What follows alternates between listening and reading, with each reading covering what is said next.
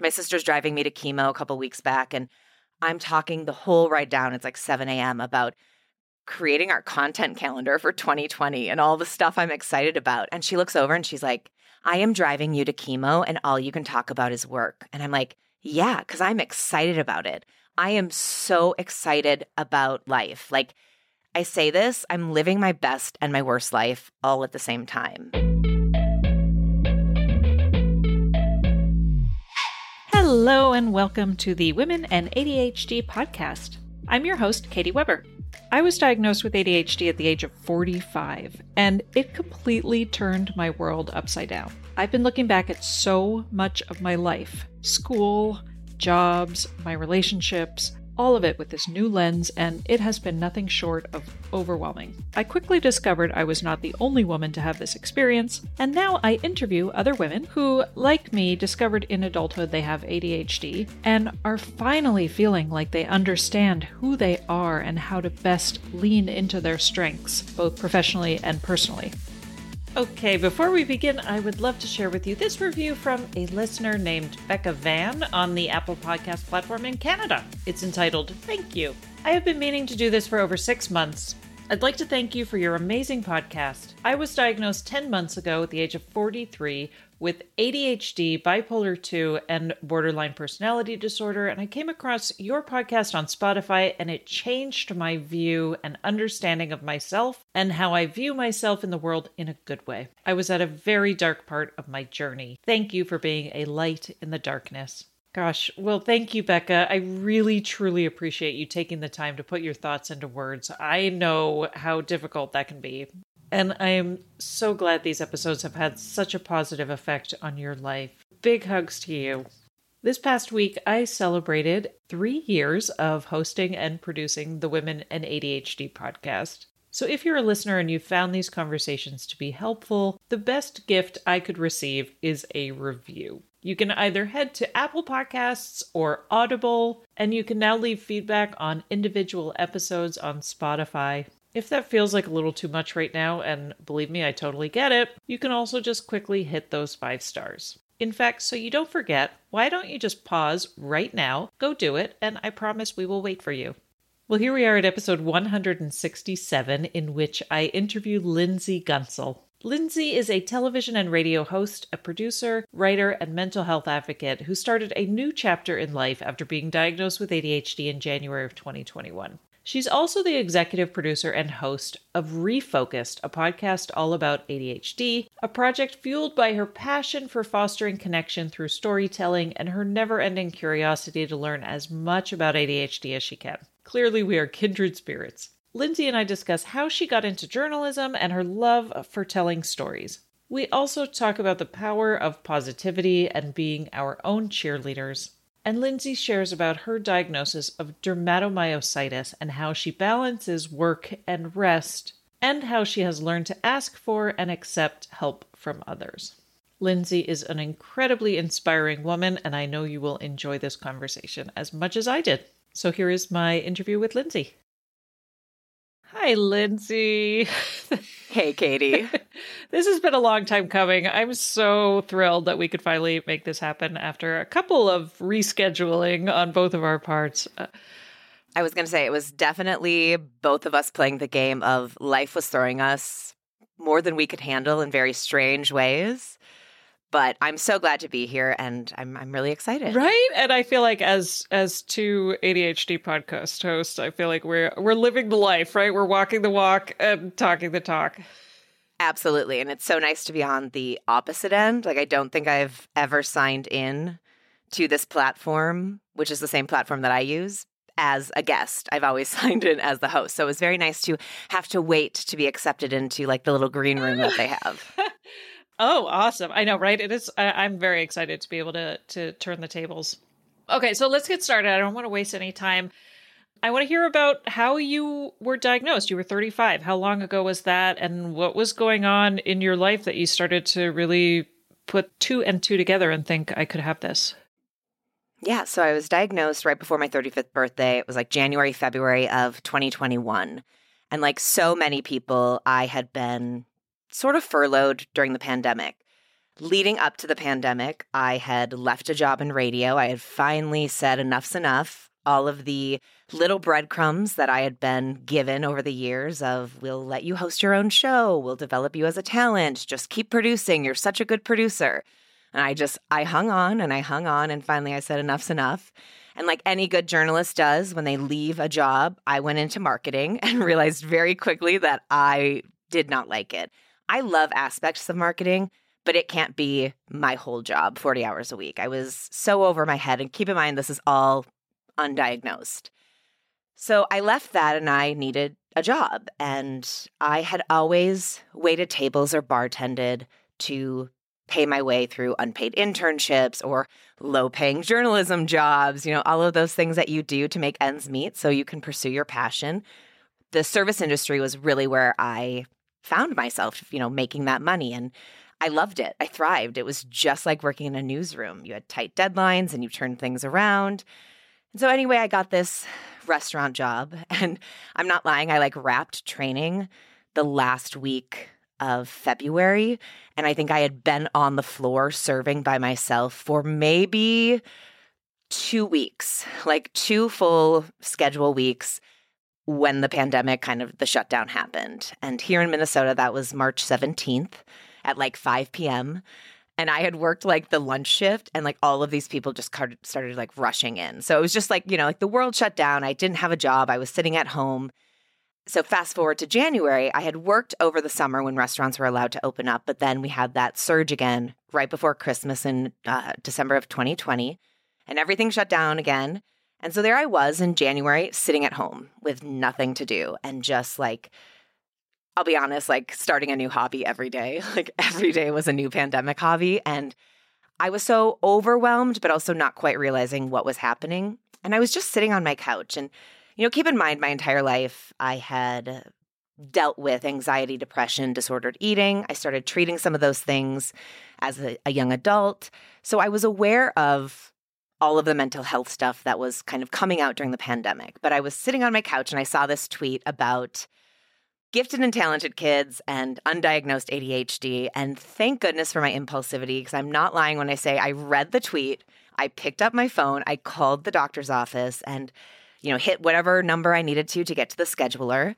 And when this woman came on the phone, I just said, I'd like to speak to somebody about ADHD. And she goes, All right, how about this afternoon? And I was like, uh, Great. And I went in that afternoon. I spoke with a nurse practitioner. I did the, you know, the the GAD, the GAD, and the PHQ nine, and we talked about a bunch of stuff. And she said, I think it would be really beneficial for you to speak to a psychologist. And that took, I think, maybe like two weeks to get in. Now, keep in mind, this is like January of 2021. And so, like, a lot of stuff was still virtual. I kind of feel like beat out the rush on like the ADHD. Like, all of these people who were like, oh my gosh, it took me eight months to get in it. And I'm like, I feel kind of bad being like, no, I called and I got my first appointment later that afternoon. And it took maybe like a total of like four to six weeks for everything. And then, you know, the diagnosis came back very much combined type ADHD. And it just all made so much sense. You know, I think that's the thing we hear from so many people is like the second you have that answer and you start to see where the dots connect and all of that, of course, of course it was there. And at the same time, of course it wasn't there, you know?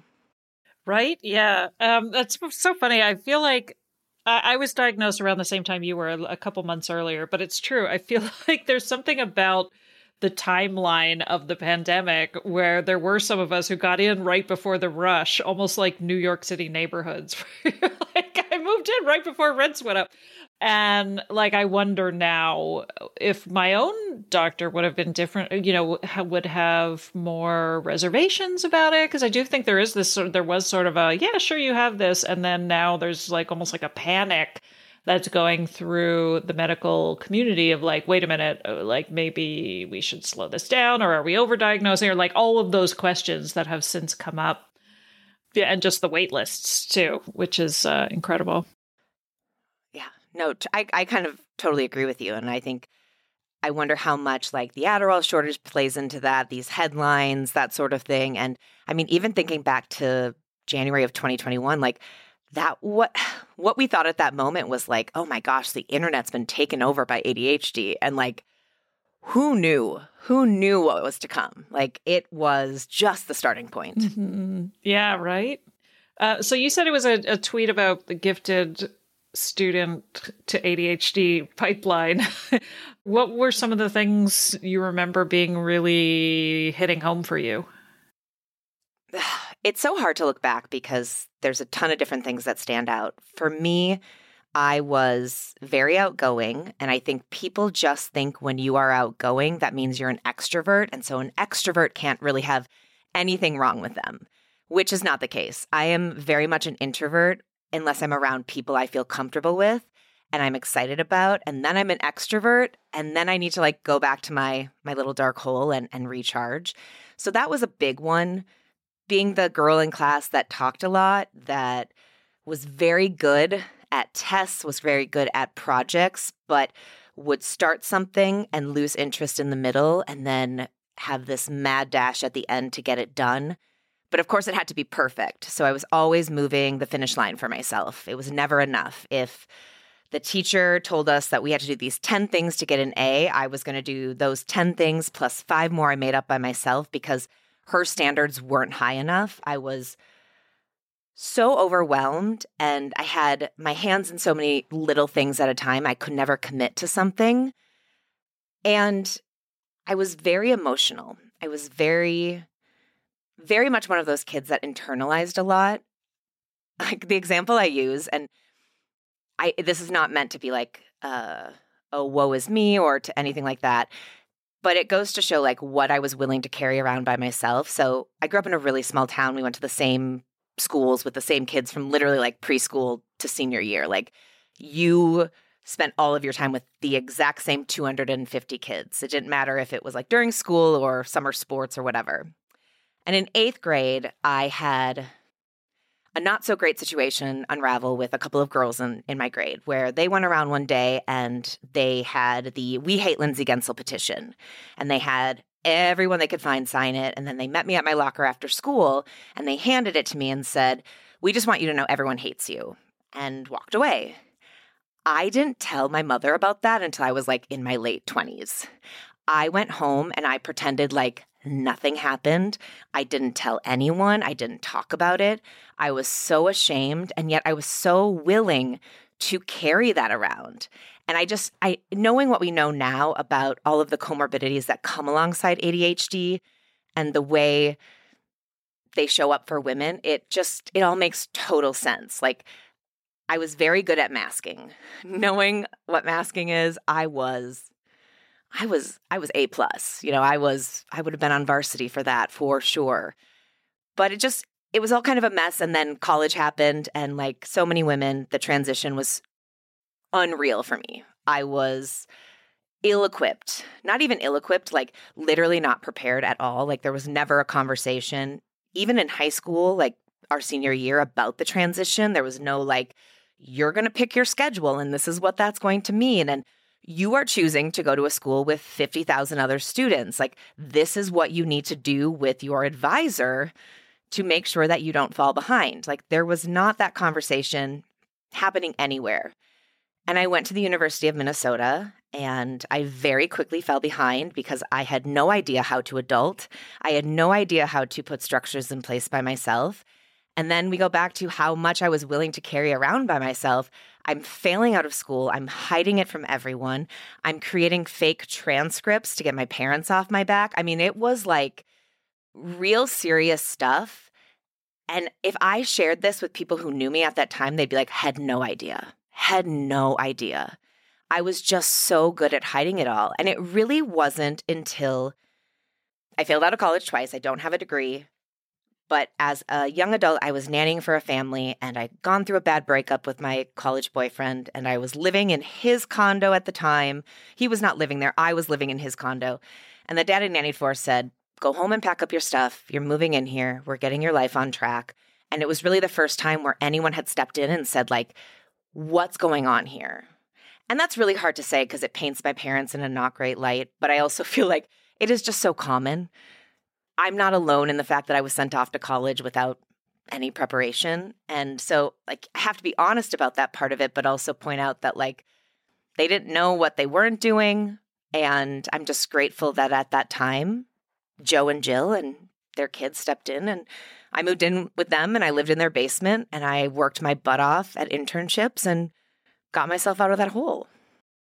Wow, that's an incredible story. Um, you know, it's it's funny. Like, oh gosh, I have so many thoughts. So the you know, as a parent, I feel like I, I struggle with that a lot, which is like how much to intervene with my dog, my teenager who you know, I remember, like I've said this a lot on the podcast, where like my parents gave me a lot of freedom and I did not use it well. I needed so much structure. I needed people to really keep me accountable and keep tabs on me. And I didn't have that. And I felt like I really, really floundered. And so as my daughter's parent, I'm like, I I don't want to be like the tiger mom, but at the same time, like I also know how important it is to have somebody step in and say, like, we got to figure this out. yeah, well, and it's a fine balance. I don't think there's a perfect answer. It's obviously it changes per kid, but I completely agree with you. Like, I was given too much freedom and I didn't use it well because I didn't know. You know, I think one of the things that's so hard with these later in life ADHD diagnoses is the regret that comes with it. I hold so much sadness about the college experience I didn't get. And I just look back at feeling like it was what I was told I was going to do. You went to a four year school, I went to a liberal arts school. I had no idea what I wanted to study. And then as an adult, you're like, oh gosh, wouldn't it have been great to actually like take college for what it was supposed to be, which is like learning about yourself. You know, I go back, I was with the exact same people for however many years of my life in this tiny town, and college could have been so much more. And so it is hard, you know, and and I love that you kind of get to experience it again in your grad program. You know, I've toyed with the idea of going back for a class. People keep being like, "You should go back and get your degree." I'm like, "Why?" At this point, like all of that work, like I don't think I would even ever be able to pass a math class in a liberal arts format to save my life. Like Absolutely not. Right. Well, and I think there's so much evidence in terms of being a lifelong learner and not having, like, if you get to a point where you're able to reframe your interest in soaking in things, right? And that excitability and that lust for knowledge. What does it matter if you have a degree? Like, it's just like for me, it was really about that idea of like, oh, okay, so it wasn't until my diagnosis that I was then able to say, like, not doing well in school has is not a reflection of my intellect it's not a reflection of my worth it's not a reflection of anything it just means that that system was a terrible system. Uh, but that takes a lot of inner work to get there. Oh absolutely. I'm just starting to feel comfortable saying i failed out of college. And i think working on the podcast and talking with other people and having them be vulnerable with me has made me feel more open about it. But I also feel I, the same with you that I think a lot of the stigma that was held towards people who failed in traditional education, the more we're talking about how the world wasn't created for everyone. I think as that slowly is developing and more and more people are being kind of enlightened to the fact that every single person's brain is different, whether you're neurodiverse or neurotypical, wherever you fall, like everyone's brain is actually different. And so to think that we can even ever set up anything that would work for all of us is ridiculous. Mm-hmm. Yeah. Uh, I loved what you said about being a waitress or being a server too, because I feel like that is something I always loved. I loved waitressing, and I had a very similar experience to am I, you know, that question of am I an extrovert or am I an introvert? I loved performing, right? And I feel like there is in serving, there's a lot of performative element to it. It's these very short term relationships that you have with people. And if they're fun, you're fun. Like you kind of build off of each other's energy. And I think it all really does come back to masking, like you said, like that idea of how you play these parts in your life, depending on who is on the receiving end, which I think many of us share in that experience. Yeah, I joke that I was born to be an entertainer. I just wasn't given like traditional skills to be an entertainer. Like, I'm an okay singer, I'm an okay dancer. Like, I grew up doing community theater. I love being the center of attention. Like, it's the joke I make, but like, that's what it is when you're a server. And it's, you are at the table, you have to kind of figure out who you are in their experience. Do they want you super involved? Are you making jokes? Are you really engaged? Are you leaving them alone? And I think like for us ADHDers, we're really good at gauging that. Like you can walk up to a table and know exactly like how you are going to fit into their experience.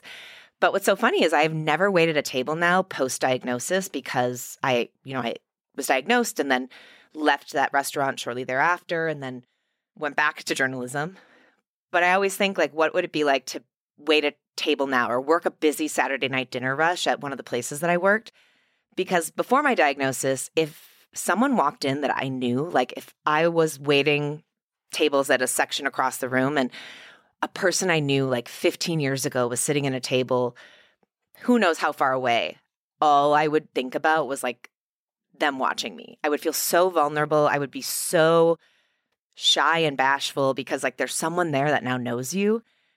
And seeing how, you know, life has changed post diagnosis, I always wonder like I would just probably have been a much better server now because like you just don't care. Like a lot of the stuff you used to care about, you just don't care about anymore. Mm, yeah, great point. Okay, so I want to find out, first of all, what drew you to journalism? At what point did you start getting into the world of journalism? Well, I wanted to be a sideline reporter. Again, going back to the love to be the center of attention. I loved sports. I was really into sports growing up. I loved watching sports. I'm the youngest of four girls, so I was kind of like my dad's token sports buddy. And again, having no guidance, not knowing anything at this point, having failed out of school once, I got an internship, thankfully. And that kind of stemmed because I had taken a job what would have been my senior year at the University of Minnesota with the Minnesota Daily, which was a, a daily newspaper. At the time, we ran five, uh, like five days of the week, Monday through Friday, and then like one weekend edition. Um, and it was incredible. It was the hardest thing I've ever done. And it was super exciting. And I remember like my first week on the job, I did a story about people in Myanmar at the time. There was this government uh, like lockdown happening on people and they were using Facebook. And now keep in mind this is 2007, so they're using Facebook to like communicate with the outside world and get information out. And I'd written this article and it got picked up by the New York Times. And my God, the dopamine rush of like getting that call from your managing editor being like, "It's your third article," and it got picked up by the New York Times. And I, I actually was at the bar at the time. I was at the bar called the Library uh, which is, you know, I spent way too much time at the bar in college, but that's another story. and like you just get bit, you get bit telling other people's stories. And I think there's something for me when I hear something that I can hear how it comes out to the audience. I can hear how the audience is going to digest it or see how it plays out. And I, gosh, once I was in and you know, I pursued sports for a while and they say don't meet your heroes, don't work for your favorite sports organizations. And I just kind of burnt out on it. And it was a lot of nights and weekends and other stuff that, you know, of course, comes up with being a neurodivergent person who doesn't know that they're a neurodivergent person working in a very competitive field. And, you know, I kind of equate what I do with like uh, an actor. Like you always feel like you're auditioning for what's next. You never really get to settle in to where you are because everything you're creating at the moment, you're like, well, this is going to get me my next gig, or how am I going to get my next gig? And so it was that drive of like, what door's opening? What door am I hopping into? And I've I've done everything. I've done so many different jobs in journalism. And it always comes down to I think I just love telling other people's stories and meeting people, you know, like that's like a really fun part of it. You meet so many cool and interesting people. And working on deadlines is something that I just have really thrived in. So once you know, like, oh gosh, I, I love the rush of that, it's it's easy to keep coming back to. Yeah, it's funny. Part of me really misses that version of myself. Like you were saying with with being a server, like there were those moments being undiagnosed where I could get so wrapped up in the all of that rush and all of the craziness. And I think those are usually situations where we tend to thrive, right? You see a lot of people with ADHD in nursing and in like high stress situations because we I feel like we really really thrive in those moments, but then we pay the price of burnout and exhaustion because we go so hard. And part of me kind of misses those days uh, because I don't feel like I could allow that to happen to myself. Like I'm too focused on staying regulated now that I don't think I could ever allow myself to go into those situations anymore. And there is a part of me that's like, oh, I kind of mourn the loss of that ability to or or inability to know what's happening and just go with the flow in such a way. Do you know what I mean? Oh, totally. And I think the one other area with it that has always just been really hard for me to latch on to, even now post diagnosis, is like when you sign on to be a journalist and to tell other people's stories, like you have to keep in mind, you know, when you and I both started in this, like the internet was a thing, but it wasn't like the stuff was social that it is now in the sense that like you become a target. Like you become this person that people can spit their hatred, anger, disgust, opinions, whatever it is at you.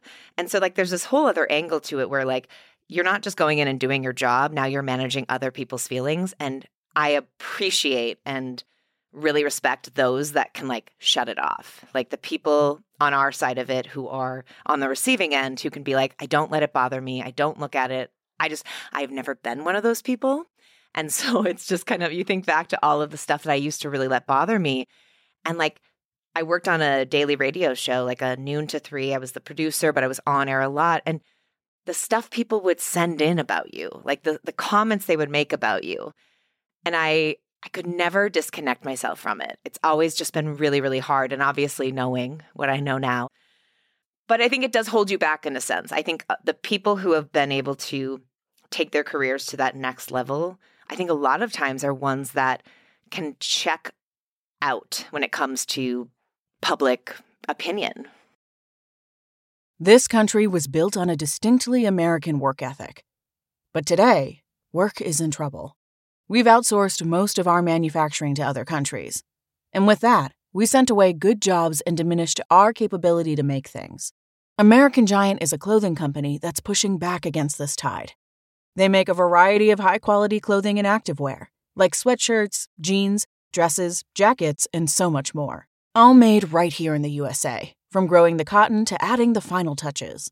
So when you buy American Giant, you create jobs for seamsters, cutters, and factory workers in towns and cities across the United States. And it's about more than an income. Jobs bring pride, purpose. They stitch people together. If all that sounds good to you, visit American-Giant.com and get 20% off your first order when you use code STAPLE20 at checkout. That's 20% off your first order at American Giant.com with promo code STAPLE20. Did you develop any RSD coping skills in the industry that you've kept that you keep with you now?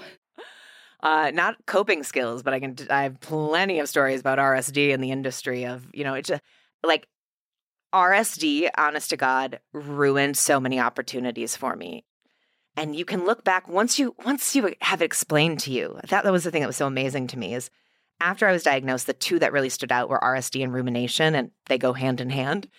And the second I knew what RSD was, I could just see all of these moments in my career where that was exactly what it was. And the other part of it too is I was a female trying to make her way in sports journalism, and I couldn't connect with the women who were supposed to be my mentors and they didn't know how to connect with me because I had this buffer around me. You know, I had this ADHD buffer of like, I don't know how to be friends with you. I don't know how to let you in. I'm intimidated. So I probably came across like snooty and cold, but I never had that mentor. And that was probably a huge part of why I left. You know, had I had a mentor who could have talked me away from pushing all of that that back because of RSD, it maybe would have been different. Yeah, and I think perfectionism plays in there too. Like it's just like they're all coiled up together. Um, when you were talking, I was thinking about like the fact that if a piece would get published and there was a typo, God forbid a typo in the headline, it would basically be like the entire thing was was ruined. Um, and i never knew how to get past that. I never knew how to embrace that. And it was funny because i was actually a copy editor for a few years and i laugh now at like what a terrible job for somebody with adhd because with copy editing no matter how many mistakes you catch there's always going to be something you miss. And then um that's all people see, right? So it was like my entire job is showing up as a failure basically every day. Like it was really terrible on my sense of self esteem. Um, but yeah, just thinking about like the RSD involved in like having seeing your work the next day and only seeing the mistakes and then basically just being like well it was there was no point in sending you know there was no point in even publishing it always really bothered me well and i don't think people understand because you don't work in it in the industry and we can't like disconnect ourselves from that fact most of the time if you are the writer of the article you actually don't write the headline and there would be so many times where the article would come out the next day and you'd be like, the headline makes absolutely no sense. And then people call it, you know, like they're like, what this, you know, and you're like, I, I didn't do it. I had nothing to do, you know, and the example that I would use, so I was an in-game arena host for a professional lacrosse team. And if I was doing a live hit during the, the game, if my mic wasn't on when I was supposed to start talking and I started talking, and then the guy would realize like the volume wasn't up, so then he would hit it. So I'd come in late. I was like, people think I did that. Like people think that I'm the idiot who didn't know how to turn on her microphone when really like it was somebody else's mistake that now makes me look bad. And so recently my partner had to quit his job to stay home to help me with some work stuff and some life personal stuff. And he got to facilitate his first Zoom call the other day. And what I loved about it was because he was in the room with me and I was engaging with these people and he's running the slideshow over here. We got done and he was like, You were great. They were so engaged. Like everything went so well. And that voice, that are you know, that RSD of like, oh, I'm gonna ruminate on all the things I did wrong, never came. And I thought, well, that's what we just need. We just need the buddy in the room. And that, that stops it. I honestly, I was just kind of waiting all day. You know, you're like, I'm waiting to start. Like, when am I going to start going down the rabbit hole of all the things I could have done better?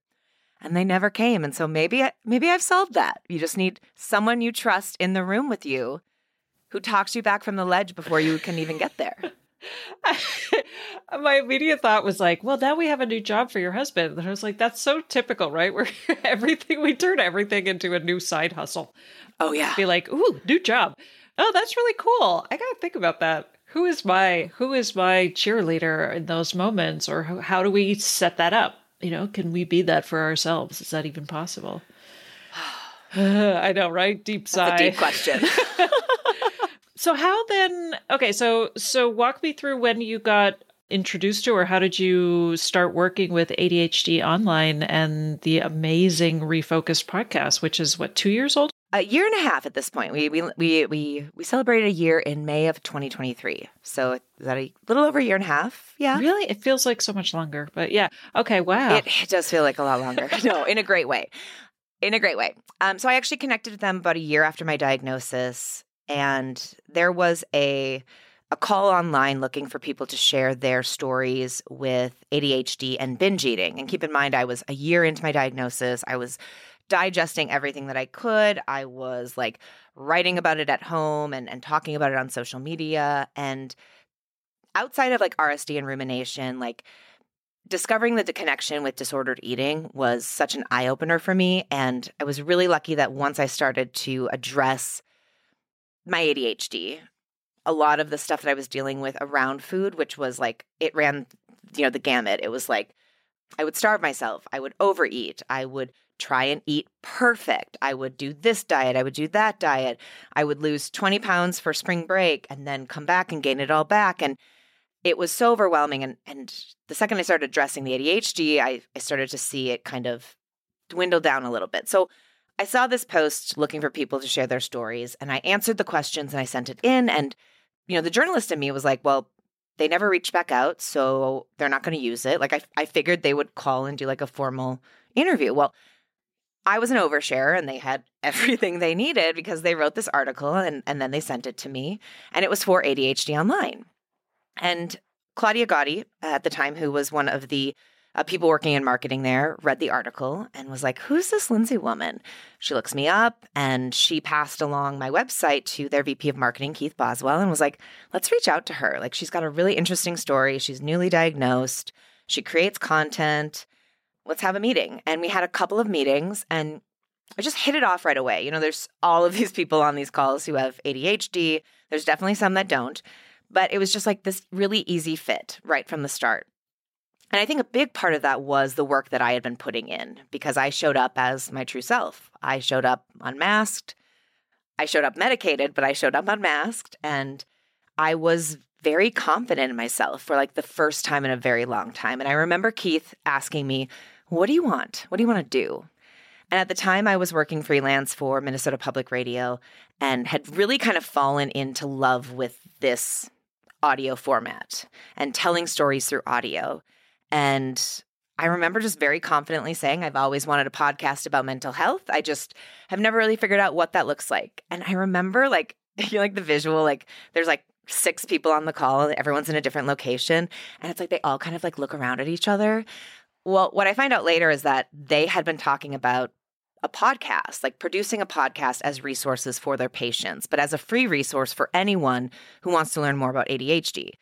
But kept hitting these roadblocks of like, we don't know what to do. Like, we don't know how to create a podcast.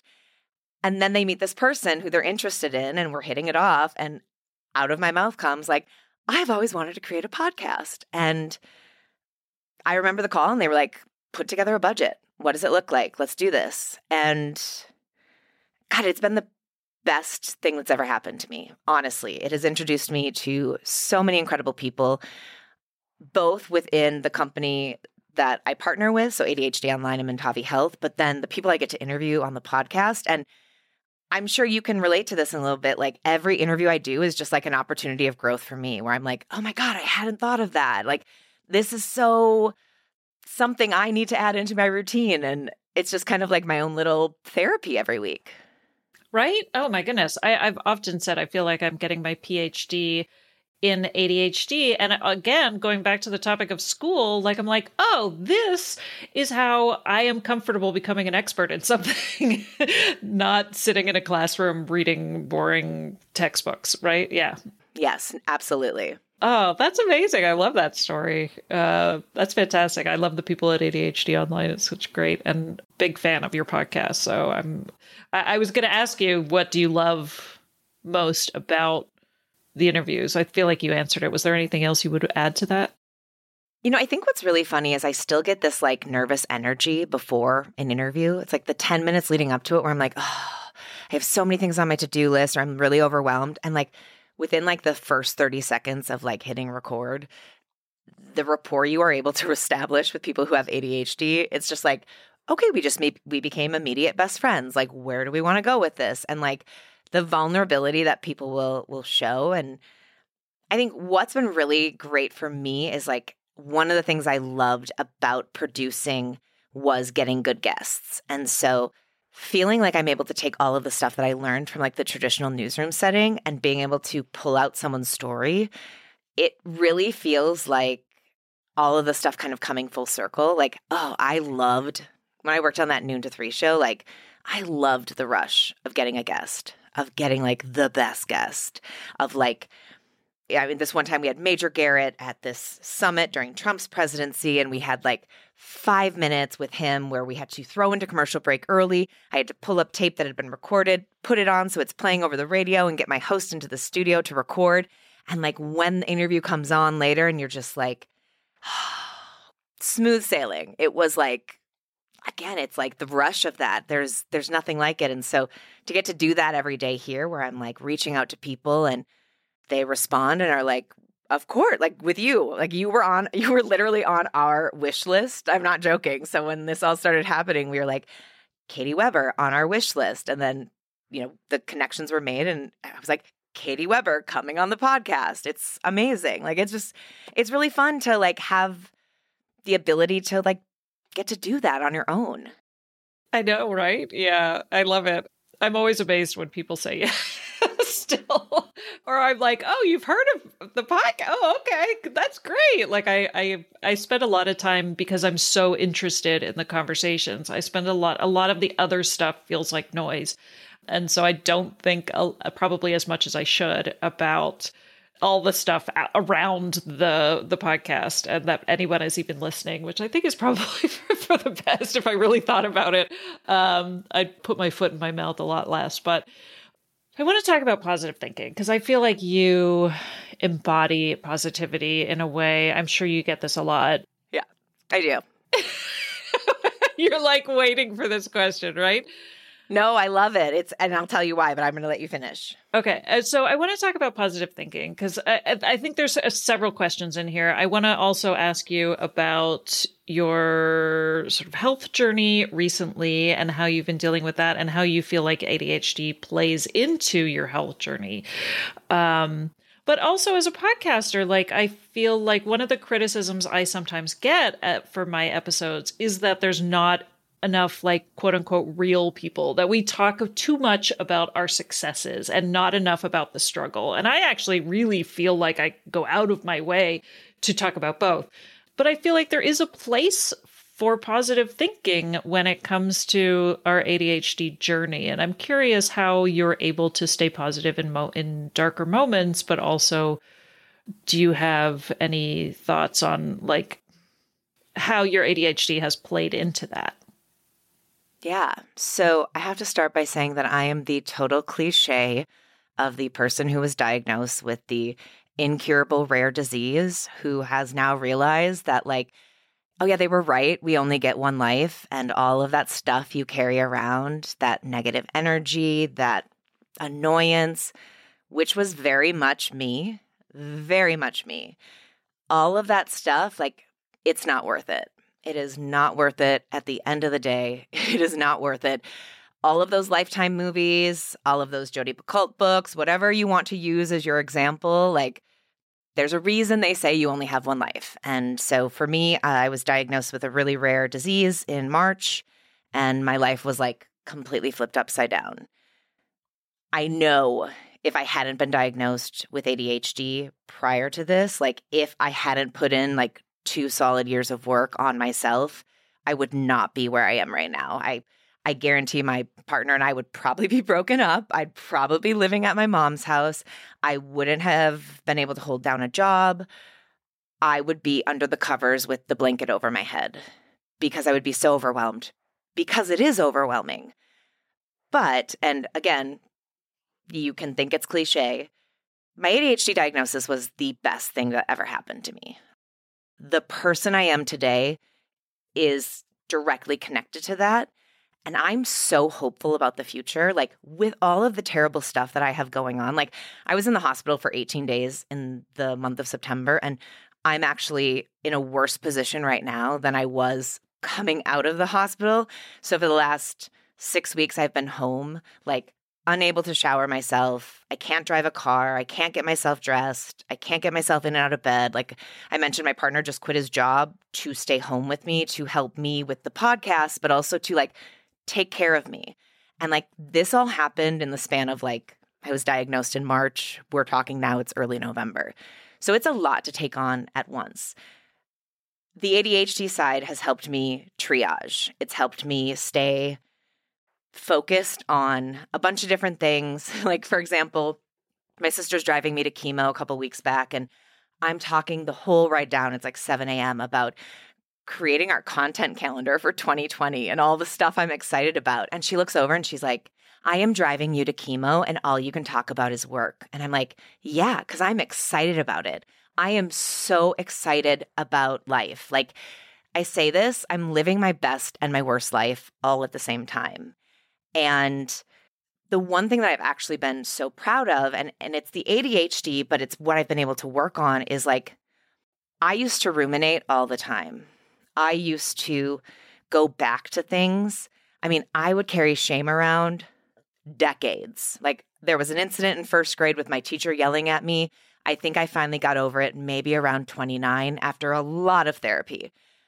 I would hold on to everything and I would go down these rabbit holes and I would create these scenarios and I would get like physically ill from these things that would never happen, but I was thinking they were going to happen when you have a disease that is really scary and all of those things can happen, it would be so easy to sit in that pocket.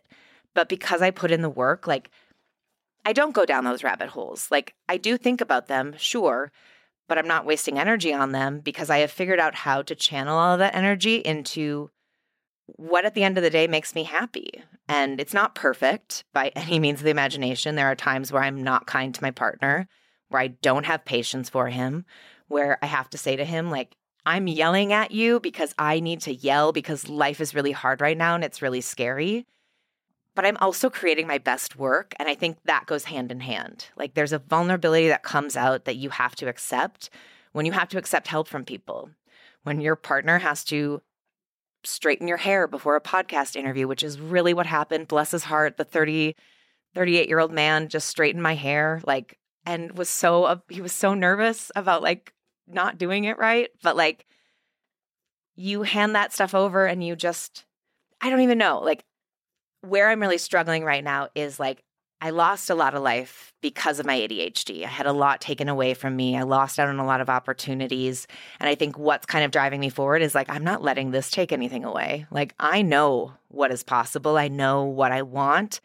And like, it's going to work really hard. It's it's trying its damnedest right now, but like no, I'm going to do everything that I can to get back to where I was before that.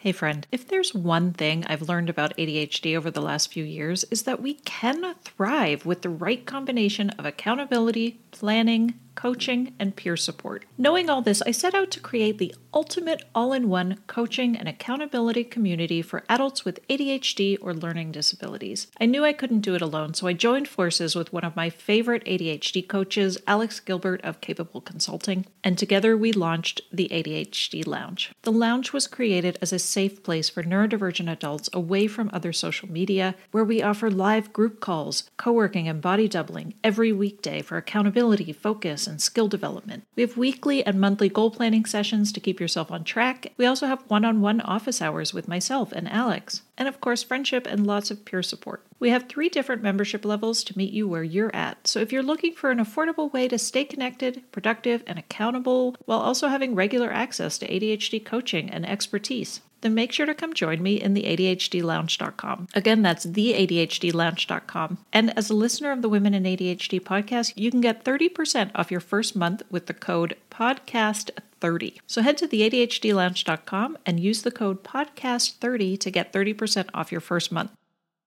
During the early days of my diagnosis, as I was deep into hyperfocus ADHD research mode, I kept searching for some kind of all in one, everything you ever needed to know about ADHD in women handbook that I could reference and keep at my fingertips, but I never really found anything that suited me. That's why I've taken everything I've learned about ADHD in women and adults who are socialized as girls, and I've gathered it into a concise, easy to access, self guided, and self paced course so you can feel like you've got everything you need at your fingertips. It's called Hey, It's ADHD, and it has everything you need to start loving your brain and living a more fulfilling, gratifying life. I built this course to be helpful wherever you are on your ADHD journey. I am so excited to finally be able to offer this course, and I truly hope this will help you develop a deeper understanding of your ADHD brain and how to embrace it as you build yourself a toolkit for your own life. So head over to womenandadhd.com and click on the Hey, it's ADHD course tab for more information and to get started. I think that's really lovely. What I'm hearing is it, it sounds like there's a freedom or a lightness to asking for help that I think a lot of us lose sight of when we become perfectionists and and sort of driven by that anxiety and that oh my god I have to do well, you know all of the ways in which we hold everything in. There is like a wonderful vulnerability when you finally have to like you're forced to ask for help in a way. But I think it's also like very, one of the things I love about asking for help and and and inviting help is how symbiotic that relationship often is when the person who's helping you it's like you're allowing that person to help you and that was a huge reframe for me when it came to asking for help especially when it came to my family which was like I don't look at it as me being a burden anymore. I look at it as like allowing them to to do this nice thing for me because they will feel good about that. That was one of the things people told me too was like I want to do this for you. I want to help. Let me do this. And I realized what was kind of holding me back, and I had to work through very, very quickly because we needed help right away. Was that I had put walls up. You know, I can go back to like the We Hate Lindsay Guentzel petition. Like, friendships have always been really hard for me. Again, I know that's now tied to the ADHD. But so when people would want to show up for me and want to, you know, show that they cared about me, I didn't know how to accept that. I didn't know how to look at that as genuine. I really kind of always had my guard up. Like, okay, but then what are you going to do? Like, you're going to help me, but then, like, what's going to happen when the ball drops? Like, what's the the other end of it? And a lot of that was because of toxic friendships. And so, just very quickly, like, having to kick that all to the curb and be like, oh, um, I am deserving of being cared for and having people take care of me. And it's uncomfortable. Like, it's really uncomfortable to have to sit with that. But it's important that we sit with that, right? Like, I wouldn't want the people that I care about feeling that way. Why do I allow myself to feel that way? Mm-hmm. Now, you've been pretty open about it on Instagram. It's dermatomyositis, correct? Is that how you pronounce it? Yes. Do you mind talking a little bit about it? Like, what was, how did you first get diagnosed? What was happening that, what, what were the first signs of this? So, the first signs, uh, we had been in Arizona in January. We went on a hike. I got some cactus spines in the back of my leg. And I went to the emergency room down there and they were like, cellulitis, here's some antibiotics, go on your way. Get back to Minnesota. And like every morning I would wake up and my face would be like swollen. I would describe it as like the mugshot of like a real housewife who's had too many injections and like had been on like an all night bender. Like it was very, very disturbing we joked that like every morning was Christmas, except for you just like didn't know what I was going to look like. Like the photos are wild. And I would go to the doctor and they were like, it's just an allergy. Here's some more allergy meds. Here's some more antibiotics. Here's some more prednisone. And no one was really like looking at the big part of it. And then the muscle weakness started and I couldn't get out of bed and I couldn't dress myself and I had swelling everywhere. I mean, I couldn't, I had one pair of pants I could wear that were big enough that I could get my legs in because that's how much water I was carrying around.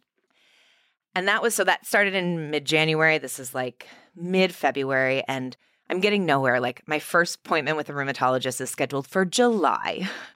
And luckily, I got in with a gastroenterologist who did some tests on my liver numbers and, you know, behind closed doors had called rheumatology and said, you know, she's got high liver numbers. I'm thinking I'm going to run some CK levels with, which is your creatine kinase, which is uh, what my body is secreting right now from my muscles because of this disease. And a normal person's numbers should be like a couple hundred and elite athletes after like a big event will be like maybe 1000 to 3000 like it, it changes per person but like those are like the numbers like mine came back at like 14,000 and my peak was like over 21,000 and that was during my hospitalization in September and those numbers pushed them to run the antibody, the autoimmune antibody test, and I came back positive of having the anti JO1, which then connects to dermatomyositis, which is under the myositis family. And essentially, I have this antibody in my system that is attacking my muscles, and it's attacking my muscles, and they're dying off, which is why I have all this muscle weakness. I have limited mobility, all of those things, because my muscles are literally dying. And so, that's the big part of it. It also comes with other things that they don't know why, but like interstitial lung disease. So I have clouding on my lungs that we have to pay attention to. You know, it can get to the extreme to the point like there's people in the support groups I belong to who are undergoing lung transplants. And so like everything now is making sure that we never get to that point. I have like weird skin rashes and something called mechanic's hands. It also brought on rheumatoid arthritis because what I'm learning is if you get one autoimmune disease, it's very likely you're going to get another because it's there, it's just dormant, and then it sees all these other people having fun and it decides that it wants to join the party. The problem is, is I think there's something else underlying right now, and our healthcare system is exhausting. It is not meant for anyone with ADHD, nor our hospitals. That's another side of it. But the big thing for me is I look at where I was in August. You know, I was diagnosed officially in the first week of March. We were able to get my numbers down to like 1100, which was amazing. And I remember doing burpees. I was doing burpees August 8th. So what I'm holding on to. I was at the gym doing burpees by choice on August 8th, and I actually enjoyed it. And then, you know, September 8th, I'm in the hospital. So we're trying to figure out what happened in that span to cause that I say that I'm like, it's the burpees. It was the burpees that caused it. Every person is like, it was the burpees, Lindsay. the burpees caused it. No. I think there's something underlying that is affecting my immune system, which is why we're at where we're we are right now. And I just every day am making sure I'm making the right appointments and that I'm showing up and advocating for myself. You learn really quickly how to advocate for yourself and go from there. How are you managing rest with ADHD? Are you? Uh, with Yoga Nidra, if I'm being brutally honest, Yoga Nidra has saved me physically and mentally over the last few months, especially in the hospital. There would be nights where I'd get good sleep, and then there would be nights where I'd be awake the entire time. And being able to connect in for an hour session on YouTube and just decompress, sometimes fall asleep, reset my mind, reset my nervous system. It's been a big part of it. The other part is becoming comfortable asking for help with stuff that exhausts me. Like, I'm constantly trying to do things, and my boyfriend will be like, I'm staying home so that you don't have to do that. And it's like, but I can. And he's like, yeah. And then you're going to be tired for the rest of the afternoon. Like, stop unloading the dishwasher before I get up. And I'll be like, but, and he's like, you sweat. Like, you, you get physically exhausted unloading the dishwasher. Just let me do it. But it's hard to kind of like turn that off, you know? Oh, wow. Right. Asking for help before you have exhausted your own resources, I think, is a really, really big challenge. Well, there's a lot there. you just learn every as you go. Do you have advice for a woman who is newly diagnosed who might feel like she's not at a place where she appreciates her ADHD? Ask the people around you, the people like ask your people to show up for you and to tell you how they see you and what you mean to them. And I know that sounds ridiculous, but I think we are so hard on ourselves and it's so difficult for us to see ourselves as we truly are. And when we allow the people in our lives to do that for us, like going back to like having John in the room with me when I did my presentation, like he's my best friend, he's my person, he, I trust him wholeheartedly. If something had happened that I needed to think about, he would have told me have those people do that for you because we are our own worst enemies when it comes to being kind to ourselves. And sometimes you just got to put in a little bit of that extra work to kind of get past that. Mm. Very well said. I do, I feel like when I started believing in myself, after my ADHD diagnosis, it was really quick to see who in my life was more comfortable with the other narrative I had in my life. And that kind of like showed up in, in suddenly in Technicolor for me. And I think it's really important to trust your gut a lot of the time. Oh man, yes. When people show you who they are, believe them, but also know that like you can start setting boundaries at any point in time. Yeah. Um, well, I I threw a lot of questions at you that I did not give you the benefit of having ahead of time, so I apologize. oh gosh, I love it. If you had given it to me ahead of time, I would have just over overthought it all. So right, I uh, but one question I do love to ask everybody is if you could rename ADHD to a, a different name, do you have anything that you would call it? I, I mean, I, I want to know if am I renaming it from the beginning, or is this like I have to get people to actually start calling it something else? Because I still have a hard time getting people to call it ADHD in interviews. So I have to like preface this. I'm like, when they were diagnosed, it was ADD. Like, I mean, there's there's just there's too much there for me. I need I need a little bit more backstory, but I I, I do think a rebranding, a good marketing team, and a new name would would do us all a little well. Mm-hmm. Yeah, I don't have I I can't settle on anything either because the other thing is like I don't know what I would have related to at the time because I certainly didn't relate to attention deficit. I certainly didn't relate to hyperactivity. And so, you know, whenever it's like executive function or regulation, I'm like, I don't think any of that. Like for me, all I thought was that I was a huge failure in life. So I'm like, how do we, is that what we call it? Do we like, I think, I feel like it's the like underachievers yeah, gifted underachiever. That's what I used to, you know, my friends and I used to call ourselves that. Um, so I'm like, that I would have related to a lot more. Oh God, I love it. And in like in like a, a humorous way, not in a serious way, because I very much relate to it. well, thank you for your vulnerability and and just your positivity is infectious and really, really appreciate you sharing your story with me today. Thank you. Thank you so much for having me. It was so nice to be here. I really appreciate it.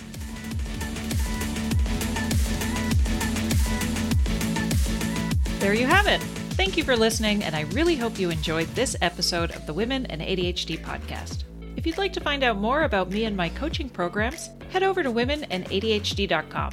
If you're a woman who was diagnosed with ADHD and you'd like to apply to be a guest on this podcast, visit womenandadhd.com slash podcast guest, and you can find that link in the episode show notes. Also, you know we ADHDers crave feedback, and I would really appreciate hearing from you, the listener. Please take a moment to leave me a review on Apple Podcasts or Audible. And if that feels like too much and I totally get it, please just take a few seconds right now to give me a five star rating. Or share this episode on your own social media to help reach more women who maybe have yet to discover and lean into this gift of neurodivergency. And they may be struggling and they don't even know why. I'll see you next week when I interview another amazing woman who discovered she's not lazy or crazy or broken, but she has ADHD. And she's now on the path to understanding her neurodivergent mind and finally using this gift to her advantage. Take care till then.